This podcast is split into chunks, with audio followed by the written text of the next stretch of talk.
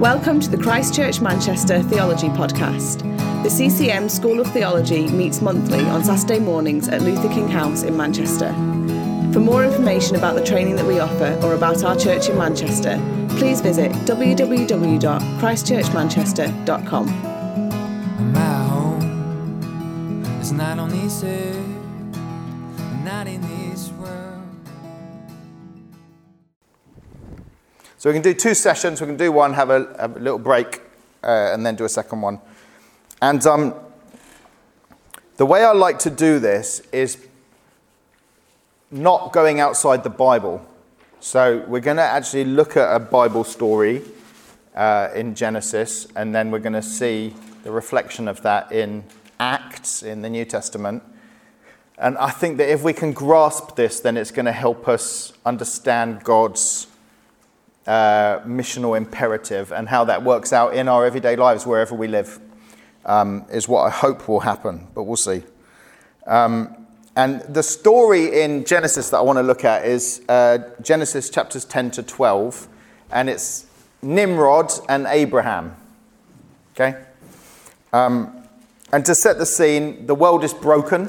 So since Genesis 3, the world's broken. There's sin and pain and mess and people killing each other and people hating each other. And it's very early in the world, but it's already falling apart. Um, but then what happens in Genesis chapter 10 is you get an amazing chapter where what you see is that God loves diversity.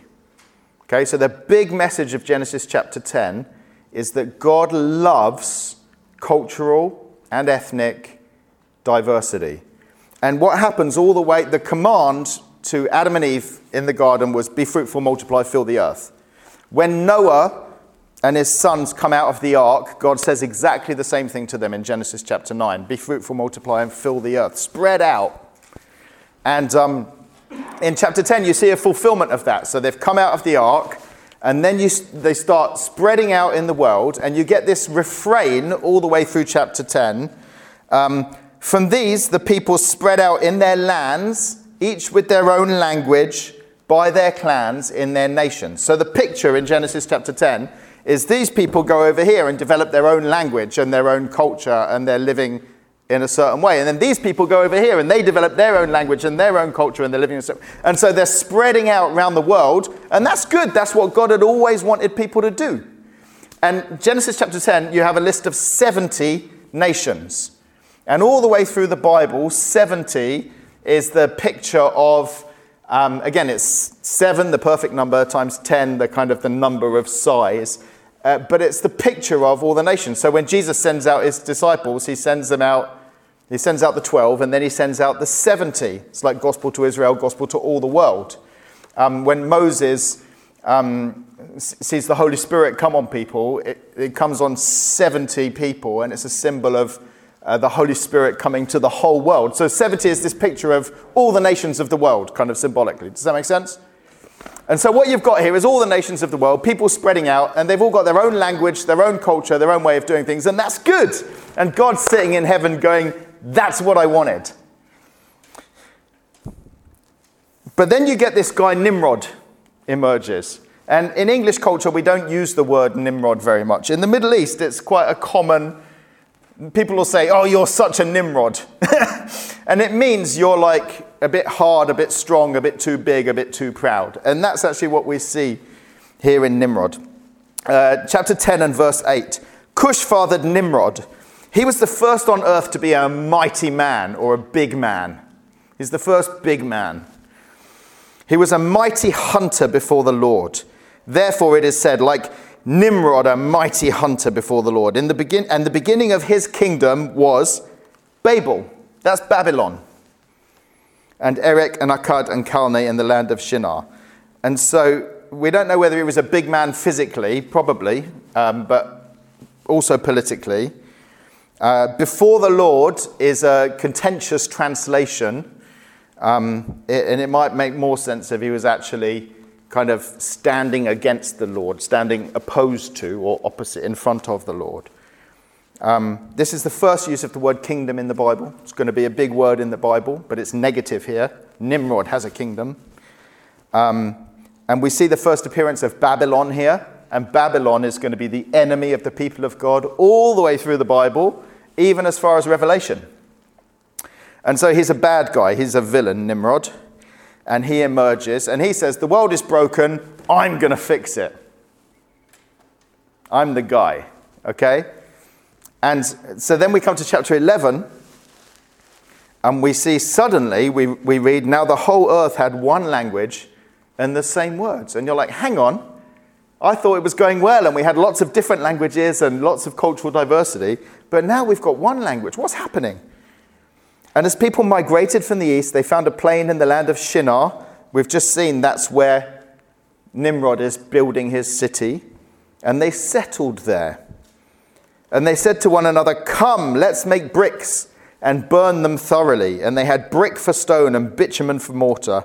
And they said, Come, let us build ourselves a city and a tower with its top in the heavens, and let us make a name for ourselves, lest we be dispersed over the whole earth. Okay? So, what is happening here? What's, what's happening in this story? What's the difference between chapter 10 and chapter 11? Um, you may have heard it explained in the past in a different way to this. Um, so bear with me, but I actually think how you interpret this story is really important for how you read a lot of the Bible. I think it's actually quite an important story. Nimrod has this strategy of one language, one city, and one temple. And so, what he's trying to do is trying to be the big guy. He's the first tyrant. Uh, he's, this is the first empire. Empire as a negative word. This is the first person who wants to impose his stamp on the world. And this is how he does it. He says, We're going to have one language now. So there were lots of languages, but now he's imposing one state language. Why do you do that? To control people. And um, to eliminate the problems in the world, what I'm going to do is I'm going to eliminate difference. So one language eliminates difference, it makes it much easier to govern. That's what empires have always done. Look at South America. There used to be thousands of languages in South America. Okay? If you go there now, what do they speak in Argentina? Spanish. What do they speak in Peru? Spanish. What do they speak in Chile? Spanish. What do they speak in Ecuador? Spanish. What happened? The Spanish came and they said, if we're going to govern this continent, we're going to impose one state language. We're going to kill indigenous tribal languages and we're going to flatten everything. It will make it simpler and we can control here. Okay? Lots of empires did this. The Chinese Empire did the same thing. The Arab Empire did the same thing. What do they speak all the way across North Africa? Arabic. Yeah? The British Empire did the same thing in some places. So, Argentinian theologian Jose Miguez Bonino, he says this about the conquest of South America. To accept the new language meant to, de- in other words, Spanish, meant to deny everything that gave meaning to their lives stories, traditions, the naming of things, the music of words, the sounds of love. To keep their own language, however, meant to be a stranger in their own land, to be outside the law, to be unable to negotiate and understand the language of power. So the jump from Genesis 10, where everyone's got different languages and are scattered over the world, to Genesis 11, where people are being gathered in one place and now they only speak one language, that's because of empire. That's Nimrod saying, I'm going to fix the brokenness of the world and I'm going to do it by making everyone the same. He also has one city. So we read here about the building of the city. They've got bricks they build a city and they say to everyone, Come, let's, let's gather everyone into this one place. And so we see here people settling. Interesting note culturally for us, settled is a good word. In Genesis, it's nearly always a bad word. Because God has told the people to go, to scatter, to fill the earth. But the people are going, We don't want to, we want to settle we see this verb here, come, repeated. Come here, come, gather, gather. And there's a hint here that they're remembering the flood, you know, lest we be dispersed over the. So it's like Um, Josephus said, you know, the bricks with the bitumen, that's what um, the ark was covered in to make it waterproof. It's kind of going, uh, we're going to build a waterproof city so that if a flood comes again, this time we'll be safe because we'll have waterproof bricks on our houses to keep us safe. So, one city eliminates danger, one language eliminates difference, one city eliminates danger, and then one temple to eliminate dispersal. So, this tower that reaches to the heavens, that's probably a temple. It's a bridge between heaven and earth. It's a, it's a way of going, we've got access to heaven now. And we think of it as pride in a vertical sense often, like mankind trying to reach God. It's probably more pride in a horizontal sense.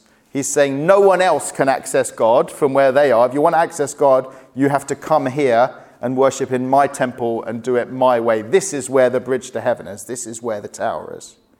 So he's eliminating dispersal because he's saying if you want, if you want, so he's got one city, one language, and one temple. And that's his strategy. An empire has often done that in history. And we're going to see why that's important. How did God feel about Nimrod's plan? We read in verse 7. God says, Come, let us go down there and mix up their language so that they may not understand one another's speech. So the Lord dispersed them from there over the face of the whole earth, and they left off building the city. When God says, Let us go down, that is often an act of grace or deliverance God came down to rescue the Israelites out of Egypt. But that deliverance is a two sided coin. It's also going to be a judgment on the oppressor. So when God came down in Egypt, he smashed Pharaoh and he rescued the Israelites. So it's this two sided coin smash the proud, rescue the oppressed. Okay? When God comes down here, he does the same thing. He smashes Nimrod and his project and his cronies, but he liberates the people. Think about it. He was using slaves to build all this stuff. That's what everyone was doing in the ancient world. They'd lost their languages, they'd been gathered into this place. God comes down, he judges Nimrod, and then he's, he disperses people back over the earth. That was what he always wanted. That was the good, that's what he wants, is for people to be scattered. And he gives them their languages back.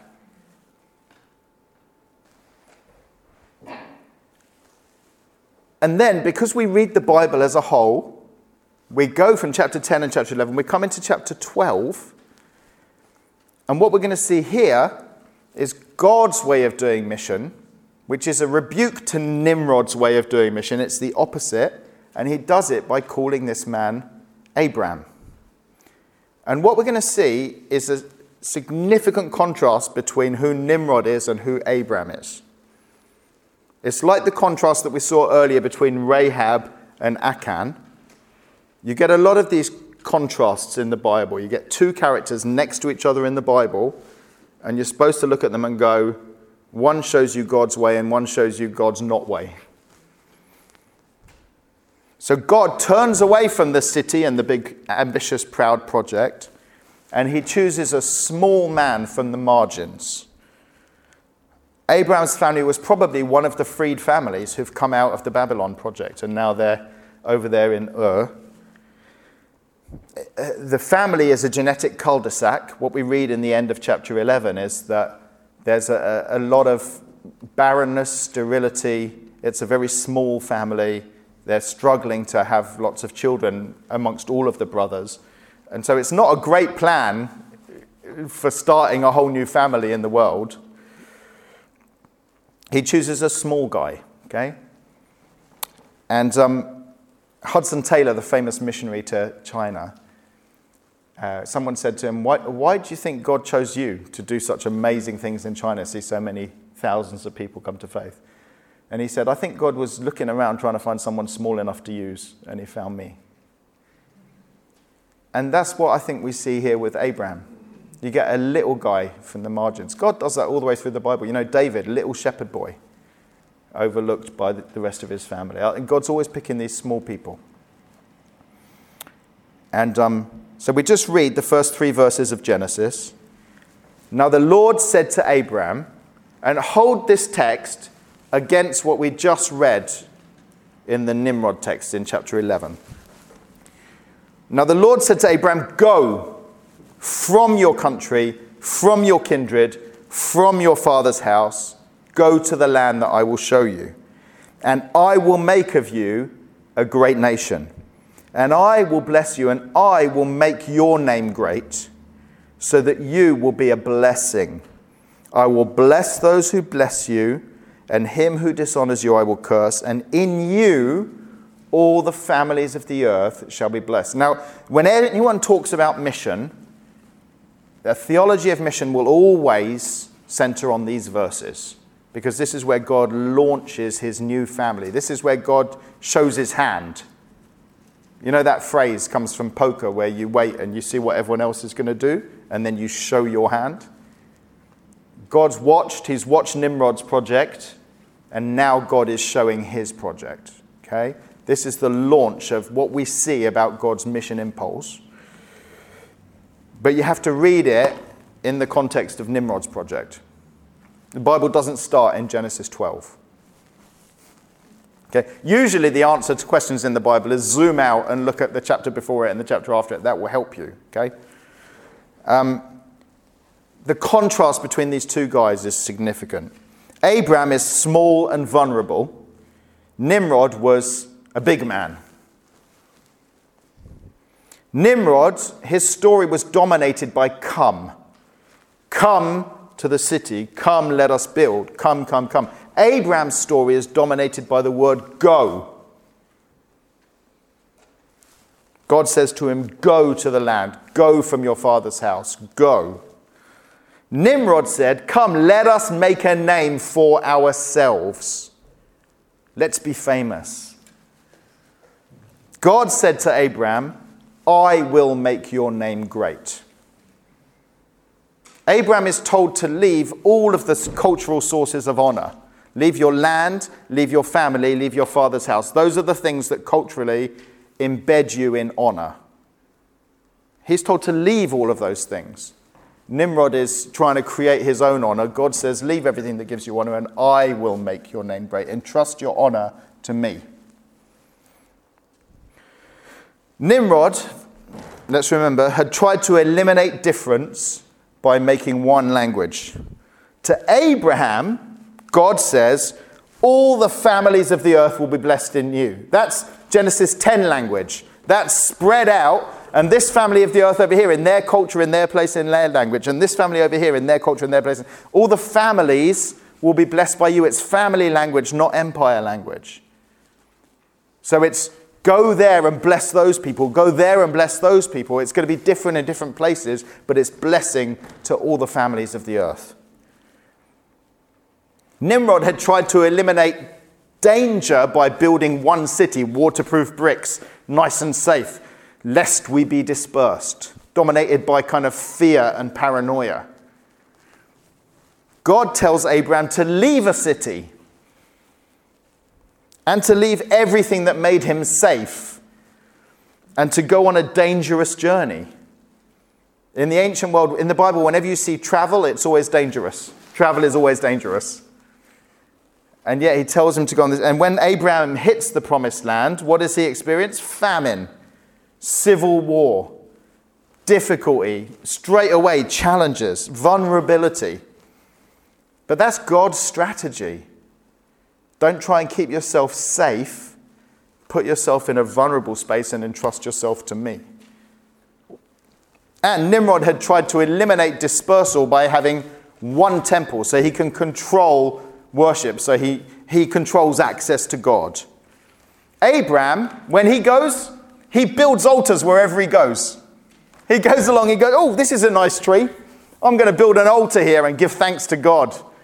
Oh, this is a nice mountaintop. I'm going to build an altar here and give thanks to God. He understands that God is portable. He understands that access to God is not controlled by some powerful man who says when you can or can't pray. He builds altars wherever he goes. Bernhard Anderson, he says this The story of Abraham is the paradigm of a new people through whom all the families of humankind are to experience blessing, not by surrendering. And this is where this gets so important, friends, okay? Not by surrendering their ethnic identities, but by being embraced within the saving purpose of the God who rejoices in the diversity of the creation. God loves diversity. And mission is supposed to be Abraham going to lots of different places to bring blessing in lots of different contexts, dominated by go and bless rather than come and be controlled, come and be conformed. So, what you have, if you want some slightly bigger words, Nimrod's project was all about homogenizing, making everyone the same. Abraham's project is all about, however I'm going to pronounce it, heterogenizing, celebrating difference and bringing blessing where that difference lives. If we can get this, we will get mission. Yeah? It's not come and become like us. It's how can we go and become like you? And this will have huge implications all the way through your mission thinking, which is where we will get to. So, just to summarize, and then we'll have a little break. And then we're going to look at Pentecost, which is where this same dynamic plays out in the New Testament. Okay, but just to summarize Nimrod's story is dominated by come, Abraham's story is dominated by go. Nimrod is about this one language. Abraham's story is going to lead to a trajectory of plurality of language. Nimrod is trying to gather to one temple. Abraham's story is build altars wherever you go. Nimrod builds a city. Abraham is told to leave a city. Nimrod's story is about people who settle, and it's about bricks. Abraham's story, he lives in tents. Remember, that's what he's celebrated for in Hebrews. He left a city and he lived in tents because he knew that he had a city one day whose architect and builder was God. That he's celebrated for his non settling, non conformity. Nimrod's story is about power and bigness. Abraham's story is about vulnerability and smallness. Nimrod's story is let's make a name for ourselves. Abraham entrusts his honor to God, and God says, I will make a name for you. Nimrod resists the fear of being scattered. Abraham moves towards fear. He embraces the fear of the unknown. Go to the place that I will tell you. I'm not even going to tell you where I'm sending you. You'll know when you get there.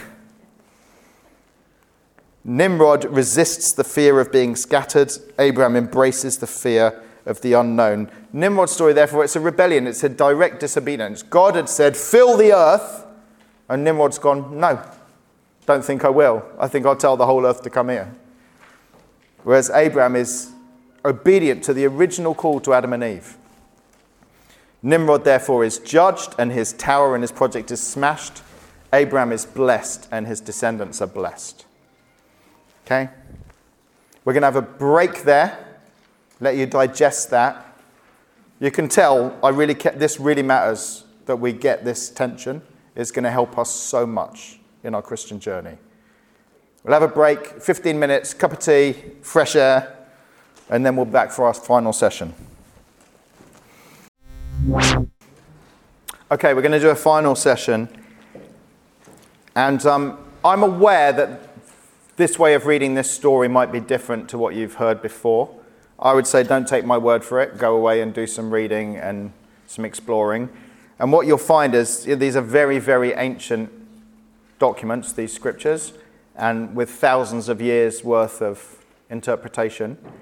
And you will find some people have always read it that actually the curse of Babel and everyone having different languages was a curse from God that needed undoing. Uh, and other people have read it that actually Nimrod was the problem and that God coming down is a way of, of getting his plan back on track in the way that I've read it. And what you'll find is that uh, people have interpreted things depending on their own situation, obviously. So people that were in the middle of empire or proudly central to the world have often read that everyone being together and in one place and being the same was a good thing. Uh, but people that were from the margins of the world who had been oppressed and had been on the hard end of empire uh, saw actually the liberating action of God as the good thing. And so I, I would just say, you, when you read people on stuff, you need, you need to think about where are they coming from and how have they. And I know that's quite a grown up way of talking about interpretation, but it comes really important when you, when you hit two conflicting interpretations about a passage. Um, and I'm arguing that how you read that passage affects how you read the rest of your Bible. Um, and we're going to go now into the New Testament and into the Pentecost moment, uh, which certainly from a New Testament point of view is the launch of global mission, the coming of the Holy Spirit. And um, again, as we think ourselves into the story and think about the Spirit coming in order to propel people in the same trajectory as Abraham to go and to bless, um, that we understand that the coming of the Spirit is very linked to mission and our mission. And so, uh, Acts chapter 2, when the day of Pentecost arrived, they were all together in one place. And suddenly there came from heaven a sound like a mighty rushing wind, and it filled the entire house where they were sitting, and divided tongues as of fire appeared to them and rested on each of them, and they were filled with the Holy Spirit and began to speak in other tongues, other languages, as the Spirit gave them utterance. Now there were in Jerusalem Jews, devout men from every nation under heaven. And at this sound, the multitude came together, and they were bewildered because each one was hearing them speak in his own language. And they were amazed and astonished, saying, Are not all these who are speaking Galileans? How is it that we hear, each of us in his own native language, Parthians and Medes and Elamites and residents of Mesopotamia, Judea, Cappadocia, Pontus and Asia, Phrygia and Pamphylia, Egypt, and the parts of Libya belonging to Cyrene, and visitors from Rome, both Jews and proselytes, Cretans and Arabians. We hear them telling in our own languages the mighty works of God. And all were amazed and perplexed, saying to one another, What does this mean? And that's the big question is what does this mean? And so when you get to the New Testament and the Jerusalem temple, it's become very much like Nimrod's plan. Actually, the way that the, the Jewish elite were structuring worship is one language, one city, one temple, just like Nimrod. So, one language, we have a sacred language, Hebrew. So, if you, in normal life, you might speak Aramaic or Greek but when you come to the temple, you have to pray in Hebrew. Them's the rules. And so they've got one language. So for, for a festival like Pentecost, you've got Jews from all over. We've just read all the places that they were from, but they've come to Jerusalem. They would come actually for a big chunk. They would come for Passover, and then they would stay the 50 days and also celebrate Pentecost and then go because you get your money's worth that way on your pilgrimage. You get to two, two festivals for the price of one. So people would often come end of March and stay right through till May. Um, and so they've come from all over, but they've, they've had to come to the one city because this is the, this is the center. You, you want to come and be part of our community. Even if you live far away, you have to come here. And the one temple. So they've, they've traveled from all over the world to worship there, but actually, you can only really get your prayers heard in the Jerusalem temple, not when you're living in Rome or whatever. So you've ended up with one language, one city, one temple. You've got this, this controlled, centered sense of religion. And Jesus, in his whole ministry, is mitigating against this. So he'll go and heal people outside the temple. Um, he'll go to, uh, there's times when he speaks to people not in Hebrew but in everyday language, like the Talitha Kumi, little girl, get up. He, he raises someone from the dead, not using the holy language of Hebrew, but using her everyday language, Aramaic. When he teaches the Lord's Prayer, and he teaches them to pray Abana Fisamia, uh, our Father in heaven, in you know this Abba word. That's not Hebrew. That's Aramaic. It's the everyday business, dirty, normal language. So he's pushing against this idea of one special holy language and going, you can pray in your normal language. You can raise people from the dead in your normal language. And Jesus is pushing away from this idea of one special temple and one special city.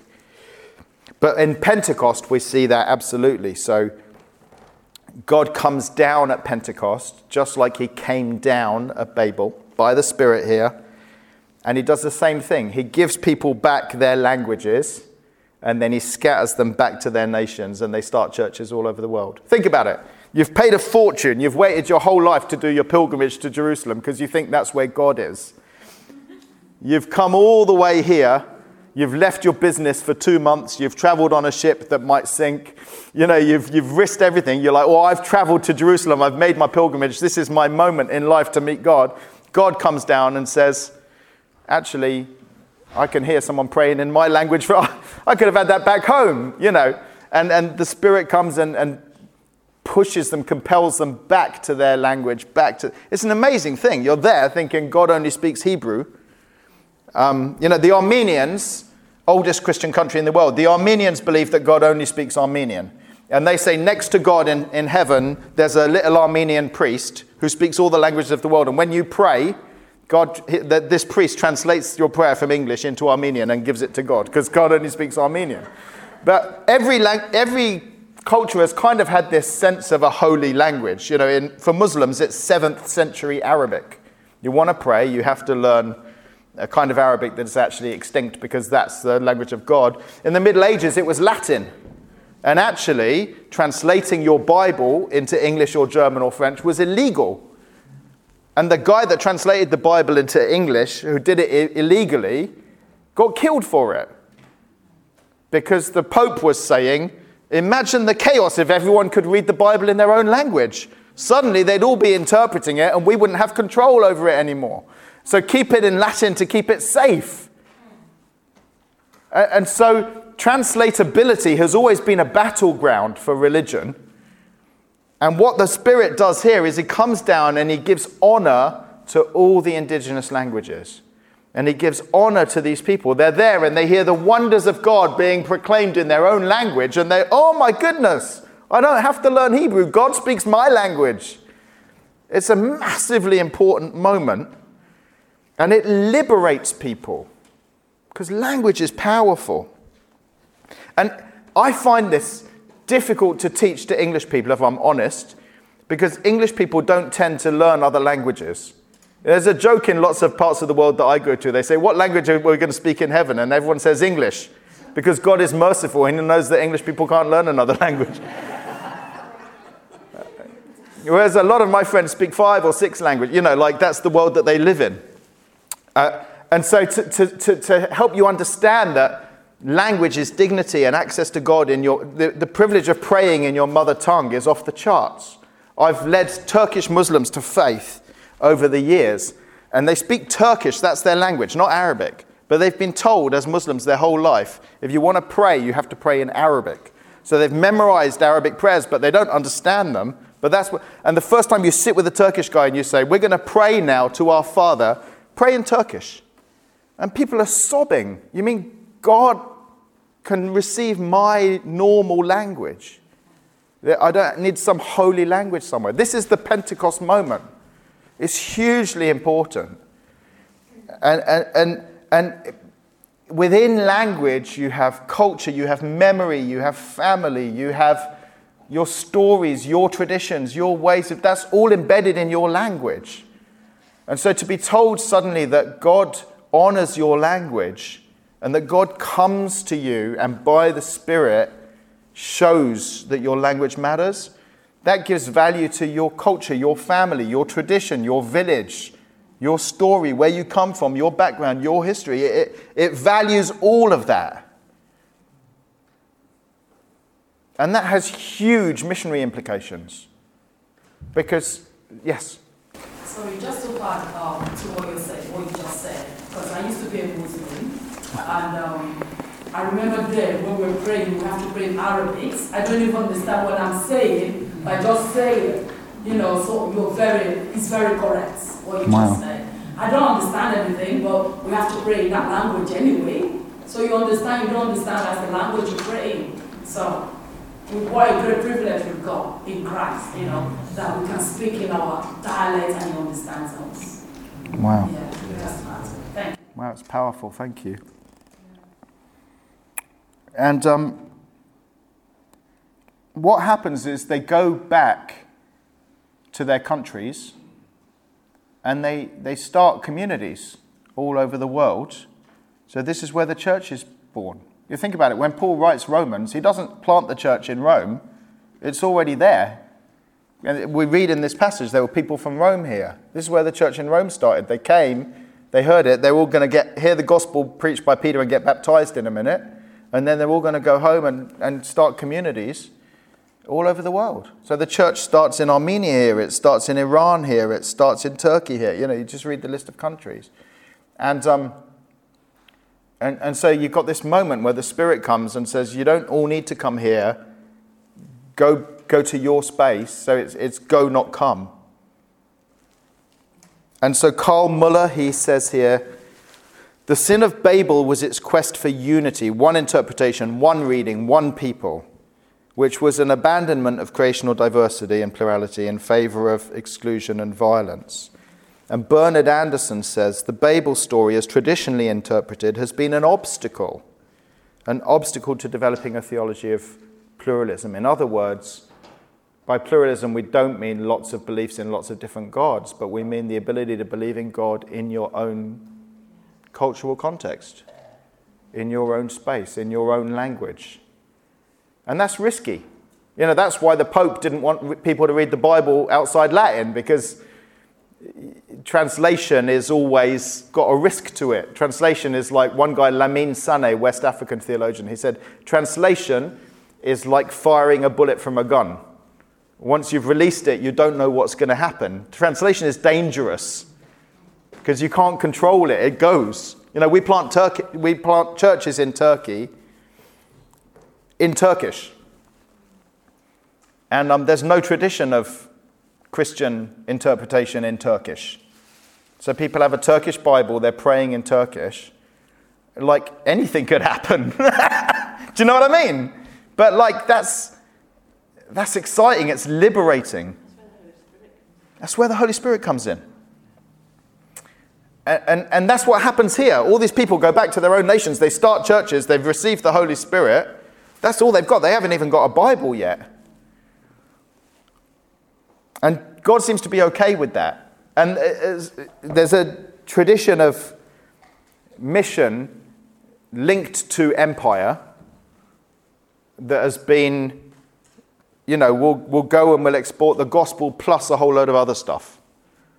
So missionaries go to Africa 200 years ago and go, you know, we'll give you the gospel, but also let's give you some civilization. And we don't want you to dress like that, so we'll also export some three piece suits for you to wear. And we'll build you some church buildings out of bricks, even though it's very hot here.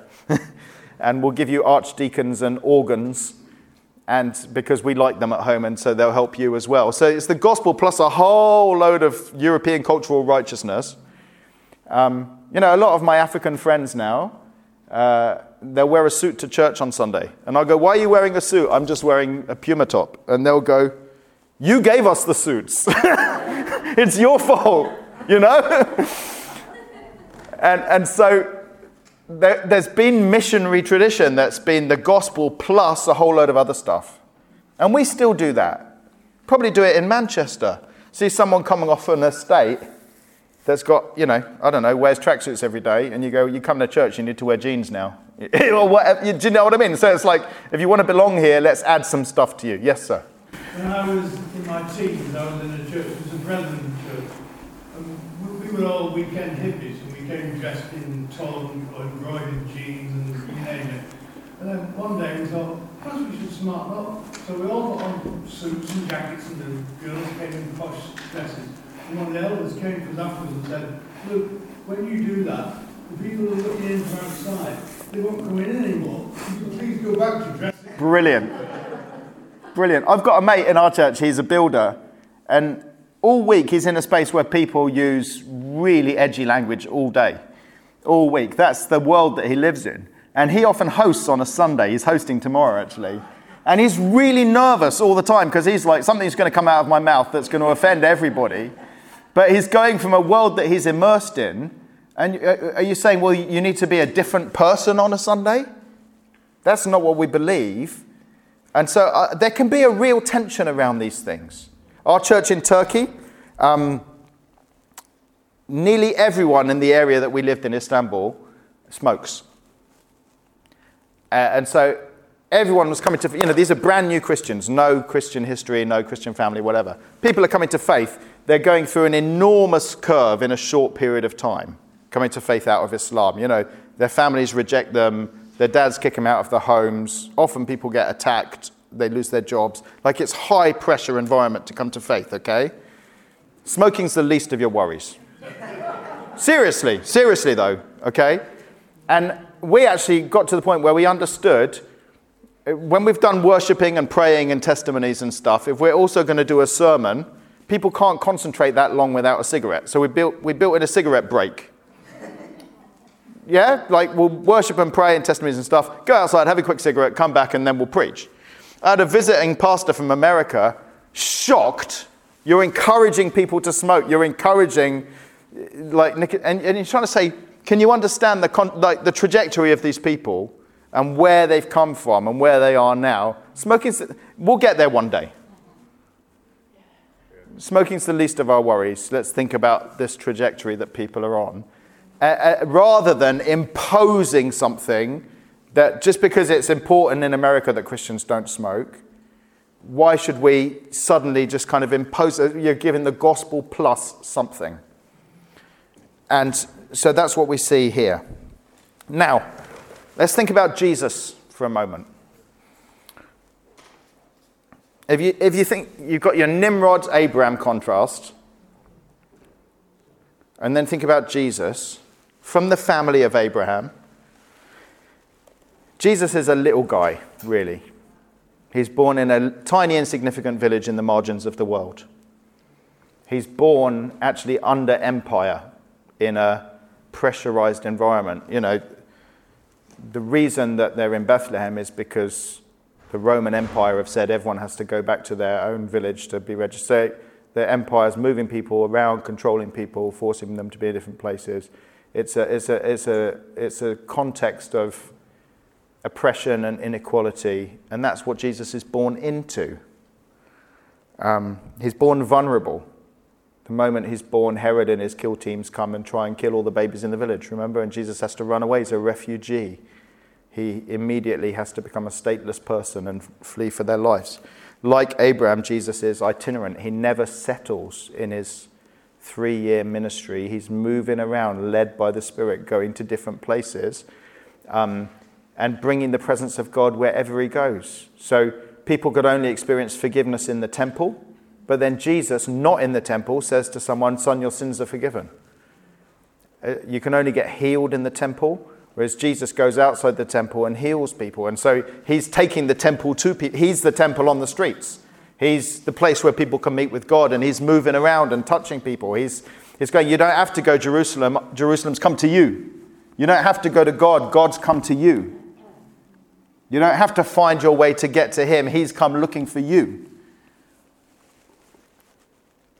Um, and John said, didn't he? The Word became flesh and made its dwelling among us. And that word is tabernacled. The Word became flesh and tabernacled amongst us, became this tent of the presence of God that's moving around and going to people. Jesus embraces fear and risk and the unknown and danger he becomes of no reputation. He does what Abraham does. He leaves, think about it, his father's house, his home, because that's heaven. Those are his sources of honor, and he leaves all of those and he becomes a, a, a nobody. So God doesn't send the world, God doesn't save the world by sending someone big and powerful and important like Nimrod. God doesn't save the world through Rome or even Jerusalem, the center of empire. God saves the world through sending someone small and vulnerable into the margins of the world, into a little village, Bethlehem.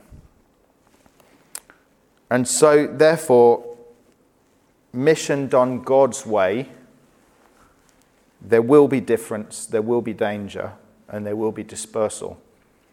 And this is where the rubber hits the road for us as Christians, okay? So there will be difference. And we've, we've just had a bit of conversation about some of those things. In, in the world that I function in, what that means is when you share the gospel with people, you're not trying to make them like you, you're trying to become like them. So, part of what we do is help people move to other countries on mission. And it's you go somewhere for the first two years, all you're going to do is study language. So, I'm, next week, I'm flying to a Middle Eastern country to visit a team of ours who've been there for a year. And all they've done for this year is sat in a classroom learning language. And they're dying. it's not what we signed up for, it is, it is what you signed up for. It's a hard language, Arabic but they've got to study Arabic for three years before they could do, before they're any use to anyone. Because there's no point preaching the gospel in English in the country they're in. So that's hard work. That's three years of like that's that's what you're doing, guys. We plant churches in other languages. There's no point me going to Istanbul and starting an English speaking church. I might skim off a few foreigners, but I'm not going to reach Turkish people whose heart language is Turkish. So Christians are actually champions of diversity. It's written into the scripture right from the beginning. It really matters to us. We celebrate difference. And everyone, in whatever space you're in, you can do that.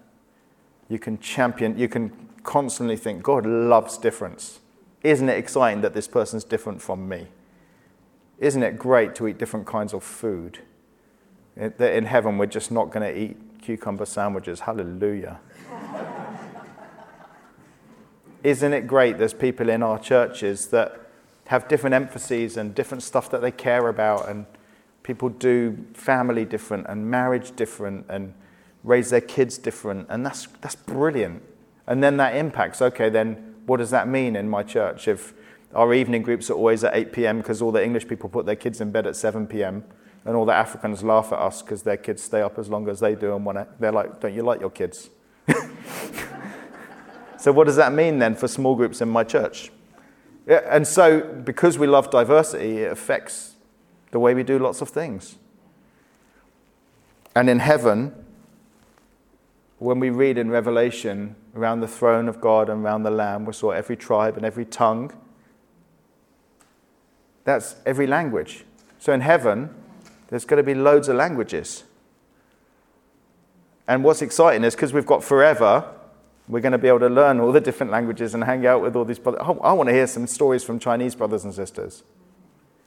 Do you know what I mean? And uh, Mandarin's hard to learn, but I'll have a long time and I'll figure it out and then I can sit and hear their stories. That's how heaven's going to work. Lots of languages, lots of cultures, lots of different ways of doing it. Do you know? Amazing. And so there will be difference in Christian mission. And if you feel different, then that's a good thing. You're in the right place. Church is for people who feel different. Secondly, there will be danger. And we can't miss this bit. The, the difference between Nimrod and Abraham is about trying to mitigate risk and danger or moving towards fear. And so for Christians, vulnerability, fear, risk, danger is part of our story. And um, in Turkey at the moment, my context, um, it's getting really difficult for Christians. But what does, that, what does that mean for someone who's called to be a Christian in Turkey? It means they have to understand that danger is part of their deal. Um, but it might get difficult for Christians in England in the next 20 years. And if, we're not, if that's not part of our understanding, then we'll think, oh no, I, I, I can't be a Christian in a difficult space. But it's part of being a Christian. And um, Jesus, his mission strategy, he says to his disciples, Behold, I send you out like lambs among wolves. Not being funny, that's a terrible strategy. That's a terrible strategy.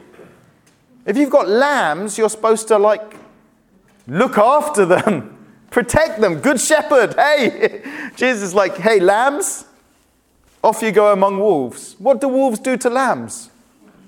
Eat them and in not a pretty way.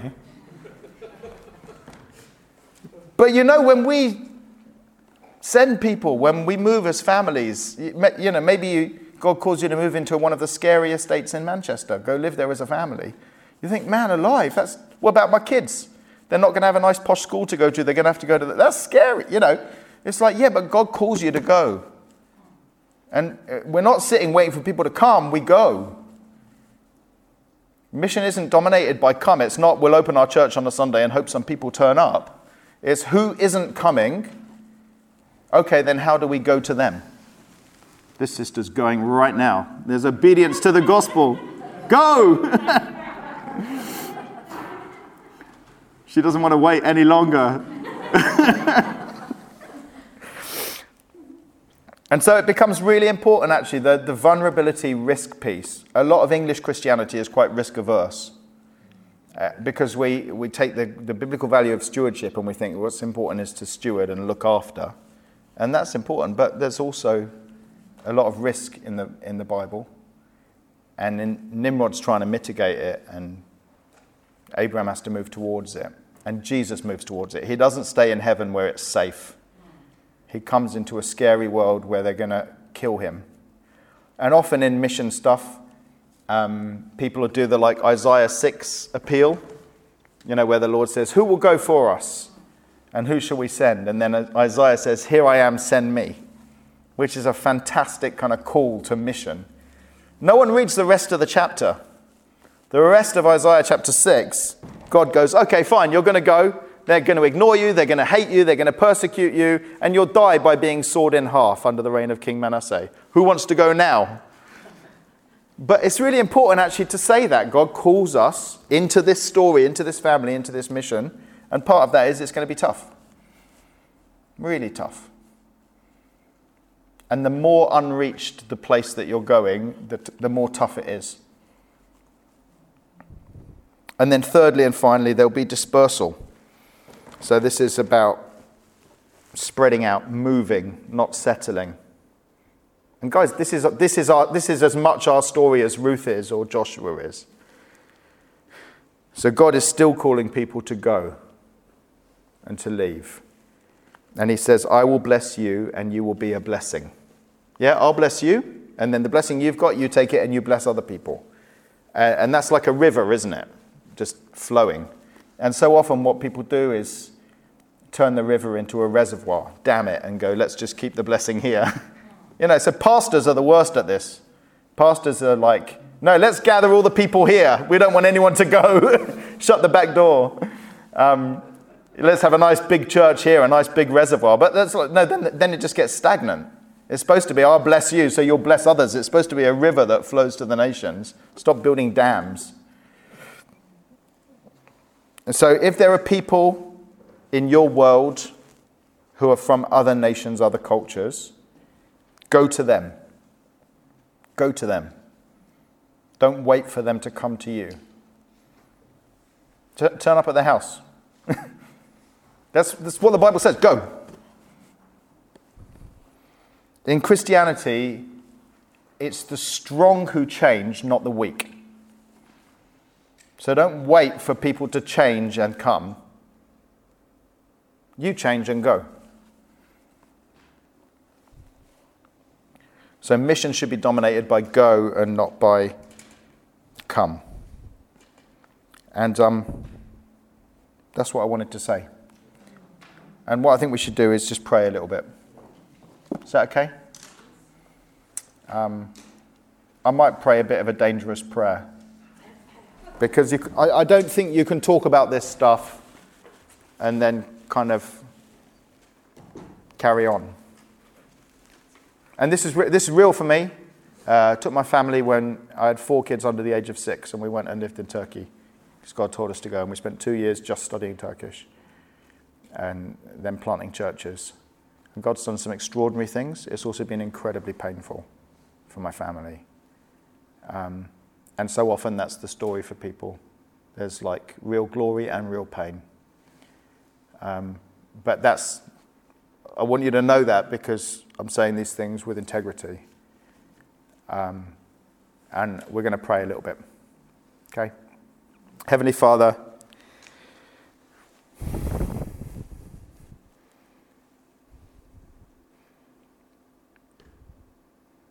Lord, I thank you for your word.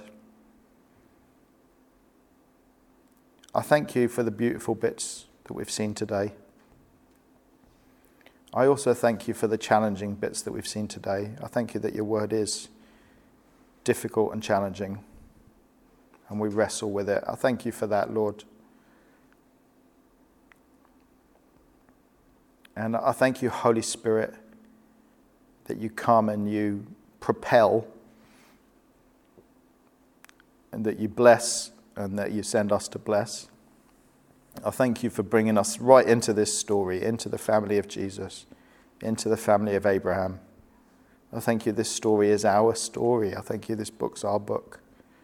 Thank you this history is our history, Lord. I thank you, like Rahab, you took us out of the story we were in and you brought us into your story. Like Ruth, we went from enemy to family, we went from outsider to insider, sons of wrath to children of grace. Thank you, Lord. Thank you, thank you, thank you for your grace.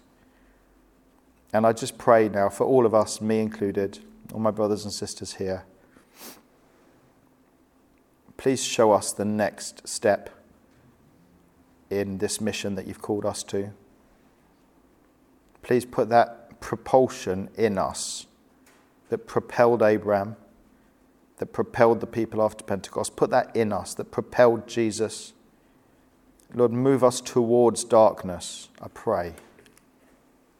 Give us courage, Lord. Move us towards risk. Give us an appetite for adventure with you. Call us places without us knowing where we're going. Increase our faith. Take away our fear. Fill us with love.